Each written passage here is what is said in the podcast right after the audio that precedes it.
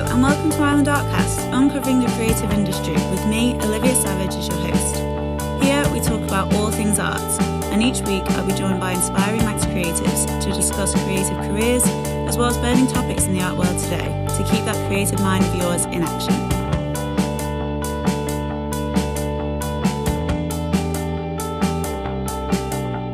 Happy Pride Month, everyone. Welcome to another episode of Island Artcast, and today we have lots to talk about. So on the show, our usual structure is to release two episodes every month addressing different topics, and in light of Pride, this month we're dedicating both of our June shows to discussions surrounding L G B T Q plus in creativity, because there's just too much to fit into one episode.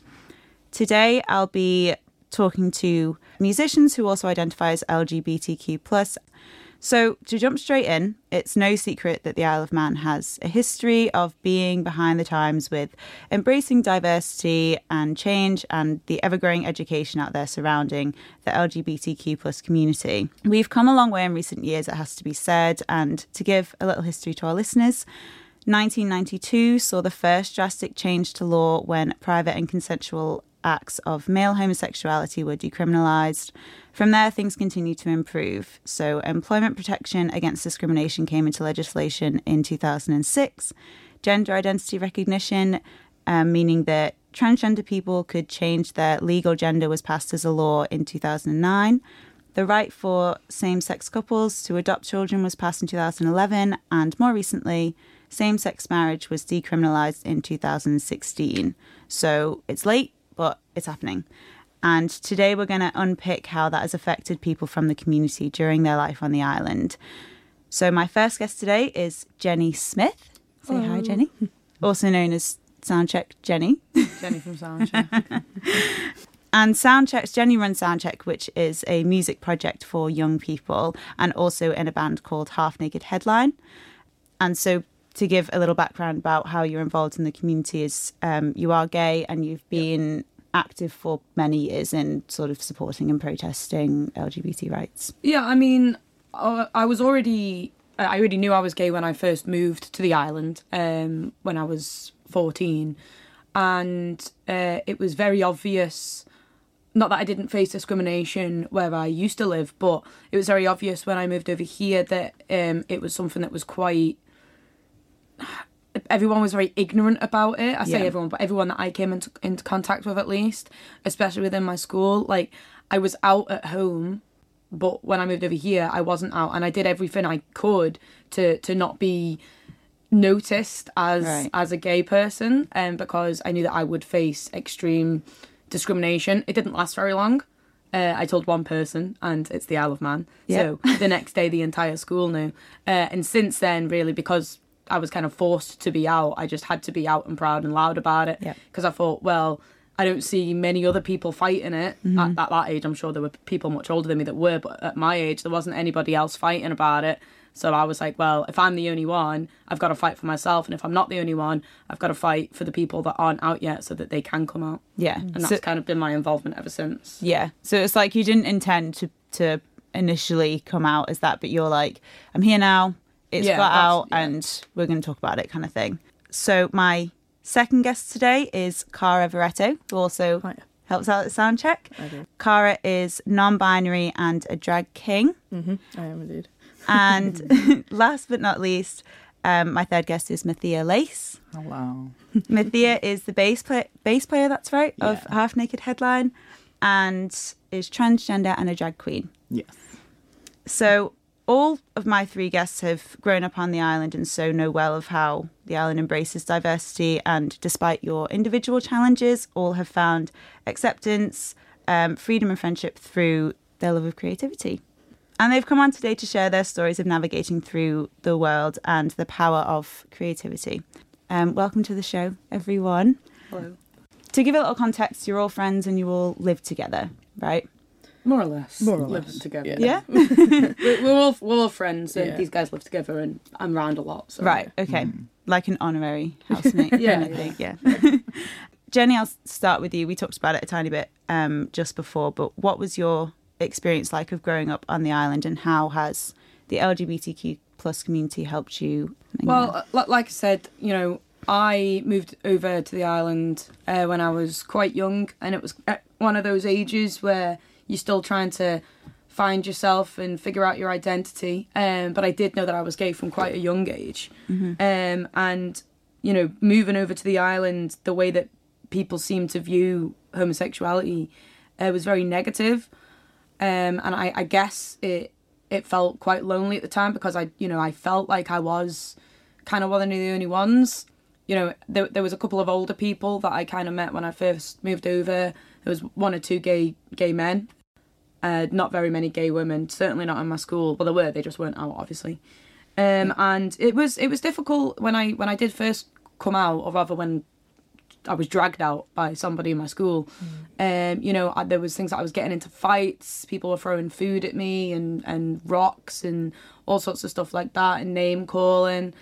And uh, you know, I, I had to get I had to harden up pretty fast. Yeah, you know. When I did eventually find my place within the community, which was, you know, as as a young person attending um, the youth club, which was a youth club at the time called Soundcheck, um, it wasn't that anybody else there was L G B T or anything like that. It was more that it was just a, a kind of acceptance, mm-hmm. you know, um, and I felt like I'd kind of found my people, and I, and I got into a band and stuff like that. And that's kind of the thing that I suppose helped me focus on the future a little bit more, because I was like, well, there are some people that will accept this. There mm-hmm. are some people that are okay with this. And it tended to be, at the time when I was young at least, the more creative side of people that were like that. Yeah. I suppose with creativity as well, like, people need to express themselves yeah. through something. And so if you can all find that common ground of we're all going through something here, whether, you know, whether that's how they how they identify, mental health issues, whatever, yeah, and they kind of need to feed themselves through that. Is that kind of how you found yeah, that's, like-minded people? Yeah, that's kind of how I found like-minded people. And like at, at the same time as well, you know, back then the word tomboy was used quite a lot. Yeah, um, which I was described as quite often. And uh, like I said, within within that, that club that I went to, I th- there was very few girls. Do you know what I mean? Right. So yeah. I, I was kind of like, you know, and. and there was a few girls there that I was in a band with, and they were all absolutely fantastic and accepting, but they were all quite girly as well, so I st- still felt like I didn't quite fit in with them. Mm-hmm. And then when I met all the lads who really didn't care about my sexuality, you know, that's where I really felt like I'd found my place, if you know what I mean. Yeah. And then that led me on to finding another youth club, which was is uh, it was very new at the time, um, and it was L G B T youth. Mm-hmm. Um, and again, that was in its infancy, and the staff themselves were still learning, and it was right. a bit of us teaching them just as much as they were teaching us, sort of thing. Wow. Um, and that's still going today, and it's and it's grown massively. But you know, that, that really helped me as well to see adults that, that did actually accept me, if yeah. you know what I mean, and weren't just like, oh, you're too young to know your sexuality, or oh, it's just a phase, or whatever. Do you yeah. know what I mean? They were th- they were there to help, and it was nice to see that, you know, there are other people outside of my age group as well that actually see us for who we are. Yeah, yeah. Um, Mathia, the same question to you. What was your experience of growing up on the island here? Well, I was born on the island and everything else, mm-hmm. and uh, my parents were problematic, to say at least. I grew up with my dad, who was very homophobic and very traditional based. Mm-hmm. My mum also didn't really understand sexuality and everything else. So growing up inside from a very young age, I knew that I was, I thought I was just a gay boy growing up. I never told anyone, but inside I was like, this is the normal thing, because that's all I knew. Yeah. And uh, when I turned about five, six years old, that's when I started looking at my sister and stuff like that. And I was like, I want to be like you. Mm. But it wasn't like a, I want to be like your personality and everything else. Like, I knew that I wasn't gonna have the same body as my sister and everything else. And I remember sitting my mum and my sister down and asking them, like, I want to be a girl. I think this is the right thing for me. Mm-hmm. And they both sat down and told me everything wrong about being a girl, all the problems and everything else. And um, I just kind of repressed those feelings back, and I was like, they've made this sound horrible and everything else, like, no, I don't want to be a girl in that case then. And as I got older, there was other issues in the family, um, and there was a lot of arguments, a lot of trauma and everything else. And I eventually was forced to come out to my family when I was thirteen, fourteen years old. Wow. Um, so still really young. Yeah. Uh, it wasn't my choice. It was my brother who found out from one of my friends um, who told him that I was bisexual. And he told my mum on her birthday. And then I kind of got cornered in the house. And obviously it not being the right time, I felt very attacked by it and very forced into it. So I tried to segregate myself from people. Mm. And I remember because at the time when I was about thirteen, I also started Soundcheck, um, and Jenny was working there, and I ended up going there and telling Jenny about it and mm. what happened, and she helped me through a lot of it to try and like calm me down and get me to go back home again and just have a talk with them about it. And then when I was about fifteen, sixteen, uh, these feelings of wanting to be a girl again started coming up as well, so it was a very questioning point. uh, I was also going through a lot of like mental health issues and everything else, and again family issues were still continuing. Mm-hmm. um, and I started trying to explore more about clothes, makeup, dyeing my hair, and uh, I had a small group of friends who I was close with, and when I say small, it was about two or three people.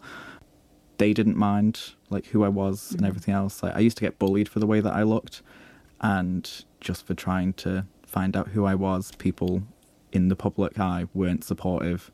My parents weren't supportive. Um, whenever I tried to walk out the house with just some makeup on, my mum would be the first one to be like, well, can you not get ready at your friend's house? Like, what if the neighbours see you leave the house? And it was like, no. I can walk out this door with a full face of makeup on if you can, so yeah. I'm going to do it.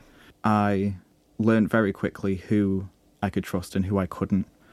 And I knew that my family weren't people who I could trust with these situations. Mm-hmm. Like, my dad basically disowned me as soon as I came out when I was fourteen years old and stopped contact with him. He was not a nice person. Same with my older brother. I stopped contact with him because he was not supportive either and was just like our dad in very many, very many ways. When I turned eighteen, I finally managed to move out. I finally just felt a lot of relief that I didn't have to have people looking out over my shoulder twenty-four seven. That's when I started buying the clothes that I wanted, dyeing my hair the way I wanted it, able to go out on nights out with full face of makeup and look how I wanted and feel how I wanted. And that's when I finally came out as transgender to my friends. And I was expecting this whole scenario of people being like, what, really? Like, oh my God, like, what is this about? But everyone who I told was just like, okay, do you want to come out for coffee tomorrow? Like, I'm free. And it's just like, what? Like, yeah. Where's this whole big thing? Like, everyone's been at me all my life about questioning the way I looked and how I was and everything else. And they just made it seem like it was just the tiniest thing in the world. And it was just like, well, that's you. That's fine. Like, yeah. That doesn't change anything. So that was a massive change to my experience in life. That was finally when I was comfortable with new people who I'd meet on nights out, I would come out to, and they'd just be completely fine about it. Some people were very questioning. Some people were quite negative, but the majority were very supportive of it. And it's helped me push through today to help other people out and be like, there is a community of people who do agree with you, do support you. And obviously I come from a family that disowned me now, but mm. that's the best thing about being in this community, is that you can choose your family and the people who support you and the people that you want to surround yourself with.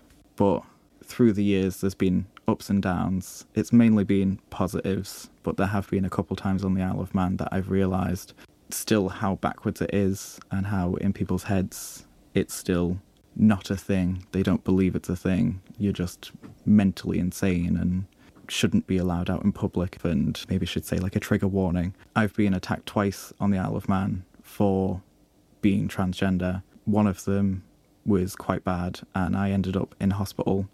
The police tried to help, but that was three years ago now, and they know who did it, but he still hasn't been arrested. The first time you were attacked, the one that I was there, I remember speaking to the police officer, and they were kind of trying to make out like it was just like a drunken fight, when actually what happened was Mathia was stood outside the takeaway and there was a group of people in one of the flats across the road, and they started shouting things down at her and, you know, videoing her and stuff, and, and they came down and, and, you know, eventually they attacked her.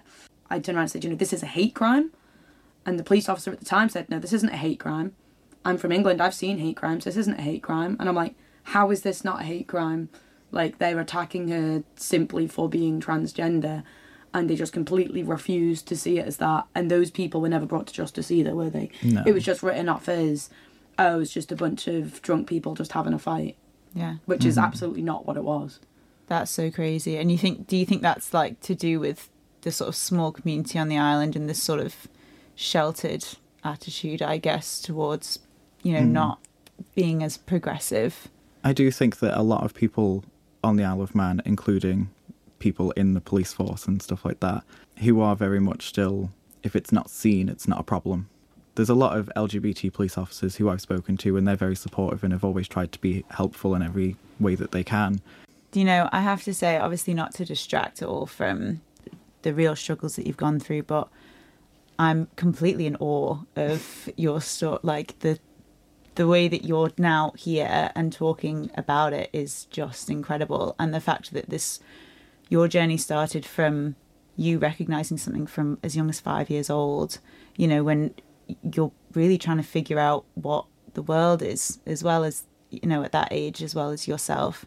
And it comes across to me like it's really through the power of knowing who you are and believing, really believing in that, and finding, even just because I know that you said um you had a small group of like two to three friends, mm-hmm. but that that's really all it took for you to take that first step and being like, I can start I can start talking about this, I can start yeah. you know, being more confident in this, and I can start expressing this and stuff. And that's a really empowering story, so I'm I'm entirely in awe of you. So thank you so much for sharing that right. with us. And um, Cara, I can't see you from the, from the mic. Sorry, I didn't I'm mics. Coming over to you. Can you share your experience of growing up on the island and your journey? Yeah, so um, I suppose in contrast to Mathia, I've got quite a different backstory. Um, for me, my mum was like a core support in my upbringing. She uh, supported me through everything. She never questioned or made me question who I was. For as long as I remember, I've always been interested in girls and never questioned it. In in uh, primary, I gave um, a girl flowers because I just thought they were pretty and thought she was pretty. I didn't really have any friends during primary school. Primary school for me was quite tough. I knew I was different, but I didn't feel different. I just felt like I was kind of a mixture of the two. Without actually knowing the term non-binary at the time, I just knew I was somebody but with the wrong plumbing or whatever. It was only when I got to high school, you know, I first learned the derogative term for lesbian, that I was like, that's me. It came about that somebody who did come out uh, got absolutely publicly ridiculed, and that was around the time I thought about coming out to my friends. And yeah, so throughout high school I uh, repressed a lot of thoughts and feelings. Reflecting back, I did have massive uh, gender dysphoria. I, I thought at one point that I had to be a boy to be with a girl. And then it was only when I left high school and I went on a holiday for a couple of weeks with my mum. I don't know what it was, whether it was a mixture of just getting off the island, the holiday itself, or the, just the fact that my mum supported me, that I, I managed to be able to express who I was. I came back to the island, went to college, and college was the best thing for me. I was able to explore gender and sexuality. I had my first relationship there. After finding out L G B T youth club, I actually found the word non-binary and it fit. It was also around the time that I started to get interested in boys, but not in like a sexual tense. Mm. And I was like, what, what, is, what is this? Because for me, it's kind of the opposite. I've always been like, I'm interested in girls, blah, blah, blah. And then I had an epiphany of like, I'm I'm straight? No. So it was quite, quite a very different contrast there. So I found terminology that fit right for me, like panromantic, uh, gynosexual and uh, non-binary. And that's who I am. Um, however, it's, it is easy to just say I'm queer because I'm all colours of the rainbow. And yeah, I I was uh, fortunate to uh, be able to explore this, and with the support of my mum as well. Um, I love her to pieces, and she does an half try. Uh, she has struggled with me being non-binary. She does sometimes worry that, you know, she's going to lose her like daughter in that respect, but she's not horrible or like makes me question anything. She's just trying as best she can, and I respect that. She's uh, a, a real blessing in it. Without her, I think I don't think I'd be half the person I am today. After leaving leaving college, I found that work particularly I struggled to come out with. I found it very, very sexist environments, quite cis-normative. If I wanted a uniform, it was either you have to pick in ladies' wear or men's wear, and it's like, well, I, right. I just want something that feels comfortable. If I questioned wanting like men's shoes, um, it'd be like, well, why? Why would why would you want them? Like, well, you've got perfectly good shoes over here, and it's like, well, mm. they feel uncomfortable, yeah. you know.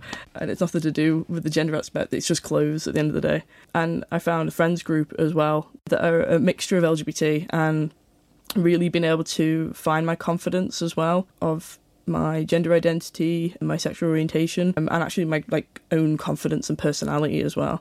When I turned eighteen, I started experimenting with having a beard and generally dressing more masculine, um, so using a binder and a packer, um, which is like a fake penis essentially, and yeah, feeling really confident and really like empowered to be able to do that, and especially with being involved with previous uh, charities, Manx Robo Association, and now being involved with Isle of Pride. I went out to clubs to see what they would respond to having somebody who is uh, you know, non-binary uh, or to some others presenting as, you know, possibly trans. For the most part, found it quite quite good, but there have been a few incidences with bathrooms. Uh, I had one chap in Bordellos. I went and used the loo and came out, and I remember him, I was just washing my hands and I looked in the mirror because um, it's my it's your instinct to be a bit obviously on edge.